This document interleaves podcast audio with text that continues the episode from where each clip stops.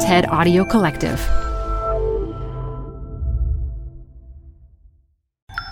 This TED Talk features climate scientist Kate Marvel, recorded live at TED 2017.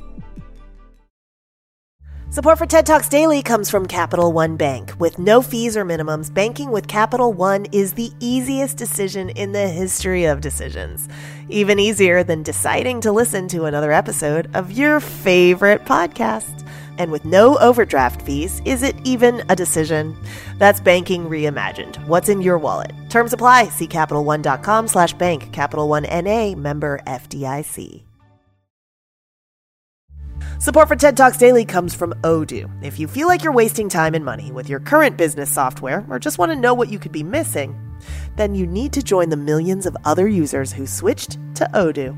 Odoo is the affordable all in one management software with a library of fully integrated business applications that help you get more done in less time for a fraction of the price. To learn more, visit odoo.com slash TED Talks. That's O-D-O-O dot com slash TED Talks. Odoo, modern management made simple. I'm a climate scientist, and I hate weather. I have spent too much time in California, and I strongly feel that weather should be optional. So I don't want to experience clouds, let alone study them. But clouds seem to follow me wherever I go. The thing is, clouds are a real challenge for climate science. We don't know how they're going to react as the planet heats up. And hidden in that uncertainty might be hope. Maybe, just maybe, clouds could slow down global warming and buy us a little bit more time to get our act together, which would be very convenient right now. I mean, even I could put up with a few more cloudy days if clouds save the planet. Now, we are sure about some things. Carbon dioxide is a greenhouse gas, we're emitting a lot of it, and the planet's heating up. Case closed. But I still go to work every day. It turns out that there is a lot that we don't understand about climate change. In particular, we haven't answered what seems to be a very fundamental question. We know it's going to get hot, but we don't know exactly how hot it's going to get. Now, this is a really easy question to answer if one of you would like to give me a time machine. But I'm going to be honest with you. If I had a time machine, I would not be hanging out at this particular point in history. So, in order to see the future, we have to rely on the output of computer simulations, climate models like this one. Now, in my line of work, I encounter many very charming people on the internet who like to tell me that climate models are all wrong. And I would just like to say, no kidding. Seriously, I get paid to complain about climate models. But we don't want models to be perfect. We want them to be useful. I mean, think about it. A computer simulation that's able to exactly reproduce all of reality. That's not a climate model. That's the matrix. So, models are not crystal balls, they're research tools. And the ways in which they're wrong can actually teach us a lot. For example, different climate models are largely able to capture the warming that we've seen so far. But fast forward to the end of the century under a business as usual scenario, and climate models don't really agree anymore. Yeah, they're all warming. That's just basic physics. But some of them project catastrophe, more than five times the warming we've seen already. And others are literally more chill. So, why don't climate models agree on how warm it's going to get? Well, to a large extent, it's because they don't agree on what clouds will do in the future. And that is because, just like me, computers hate clouds. Computers hate clouds because they're simultaneously very large and very small. Clouds are formed when microscopic water droplets or ice crystals coalesce around tiny particles. But at the same time, they cover two thirds of the Earth's surface. In order to really accurately model clouds, we'd need to track the behavior of every water droplet and dust grain in the entire atmosphere. And there's no computer powerful enough to do that. So instead, we have to make a trade off. We can zoom in and get the details right, but have no idea what's going on worldwide. Or we could sacrifice realism at small scales in order to see the bigger picture. Now, there's no one right answer, no perfect way to do this, and different climate models make different choices. Now, it is unfortunate that computers struggle with clouds because clouds are crucially important in regulating the temperature of the planet. In fact, if all the clouds went away, we would experience profound climate changes. But without clouds, would it be warmer or colder? The answer is both. So I'm going to be honest with you. I am not a cloud spotter. My favorite type of cloud is none. But even I know that clouds come in all shapes and sizes. Low, thick clouds like these are really good at blocking out the sun and ruining your barbecue. And high, wispy clouds like these cirrus largely let that sunlight stream through. Every sunny day is the same, but every cloudy day is cloudy in its own way. And it's this diversity that can make the global impact of clouds very hard to understand. So, to see this global effect of clouds, it really helps to take a selfie. It will never cease to blow my mind that we can see our planet from outer space. But we can't see all of it. Clouds are blocking the view. And that's what they do. These low, thick clouds are extremely effective sunshades. They turn back about 20% of everything the sun sends us. That is a lot of wasted solar power. So, low clouds are powerful sunshades, making the planet cooler. But that's not the only effect of clouds. Our planet has a temperature, and like anything with a temperature, it's giving off heat. We are radiating thermal energy away into space, and we can see this in the infrared. And once again, clouds are blocking the view. That's because high clouds live in the upper reaches of the atmosphere where it's very cold. And this means that they lose very little heat to space themselves. But at the same time, they block the heat coming up from the planet below. The Earth is trying to cool itself off, and high clouds are getting in the way. The result is a very powerful greenhouse effect.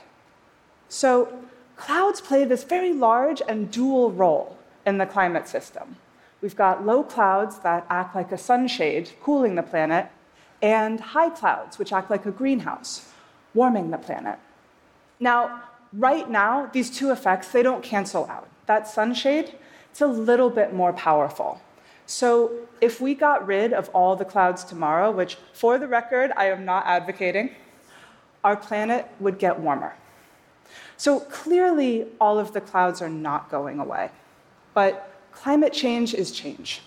So we can ask how will global warming change clouds? But remember, clouds are so important in regulating the Earth's temperature, and they both warm and cool the planet. So even small changes to cloud cover could have profound consequences. So we might also ask how will clouds change global warming? And that is where there might be space for hope. If global warming triggers cloud changes that make for a less powerful greenhouse or a more effective sunshade, then that would enhance the cooling power of clouds. It would act in opposition to global warming. And that's what's happening in those climate models that project relatively muted warming. But climate models struggle with clouds, and this uncertainty, it goes both ways. Clouds could help us out with global warming. They could also make it worse. Now, we know that climate change is happening because we can see it rising temperatures, melting ice caps, shifts in rainfall patterns, and you might think that we could also see it in the clouds. But here's something else unfortunate clouds are really hard to see. I see everybody from the Pacific Northwest is like, I have some suggestions for you. Um, and you guys, we have tried looking up. But in order to do climate science, we need to see all of the clouds everywhere for a very long time. And that's what makes it hard. Now, nothing sees more clouds than a satellite, not even a British person.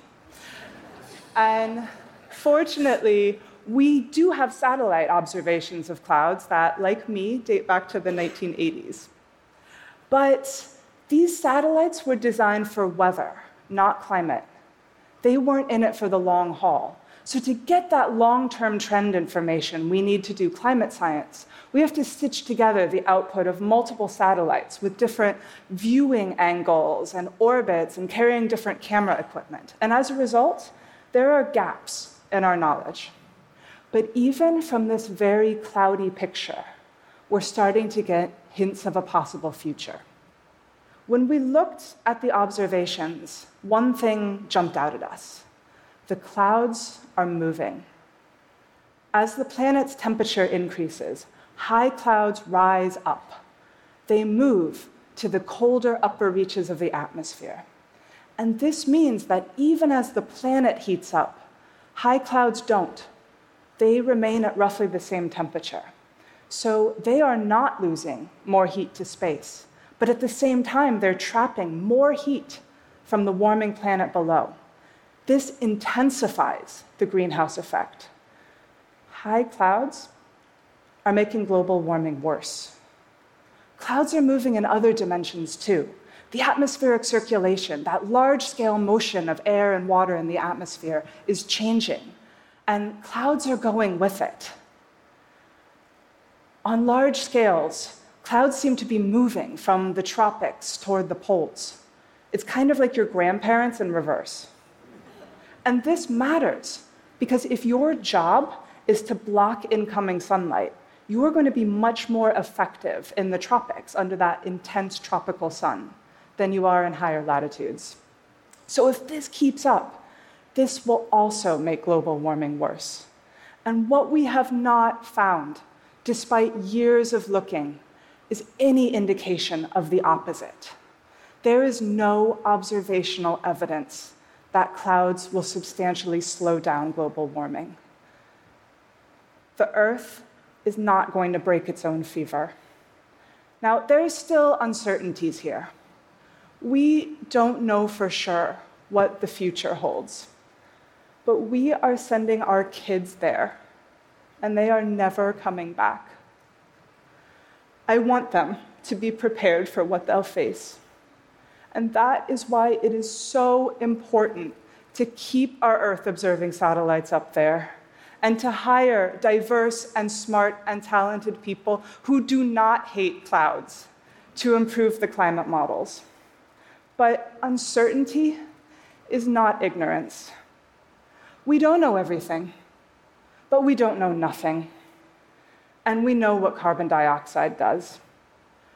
I started my career as an astrophysicist, so you can believe me when I say that this is the greatest place in the universe. Other planets might have liquid water. On Earth, we have whiskey.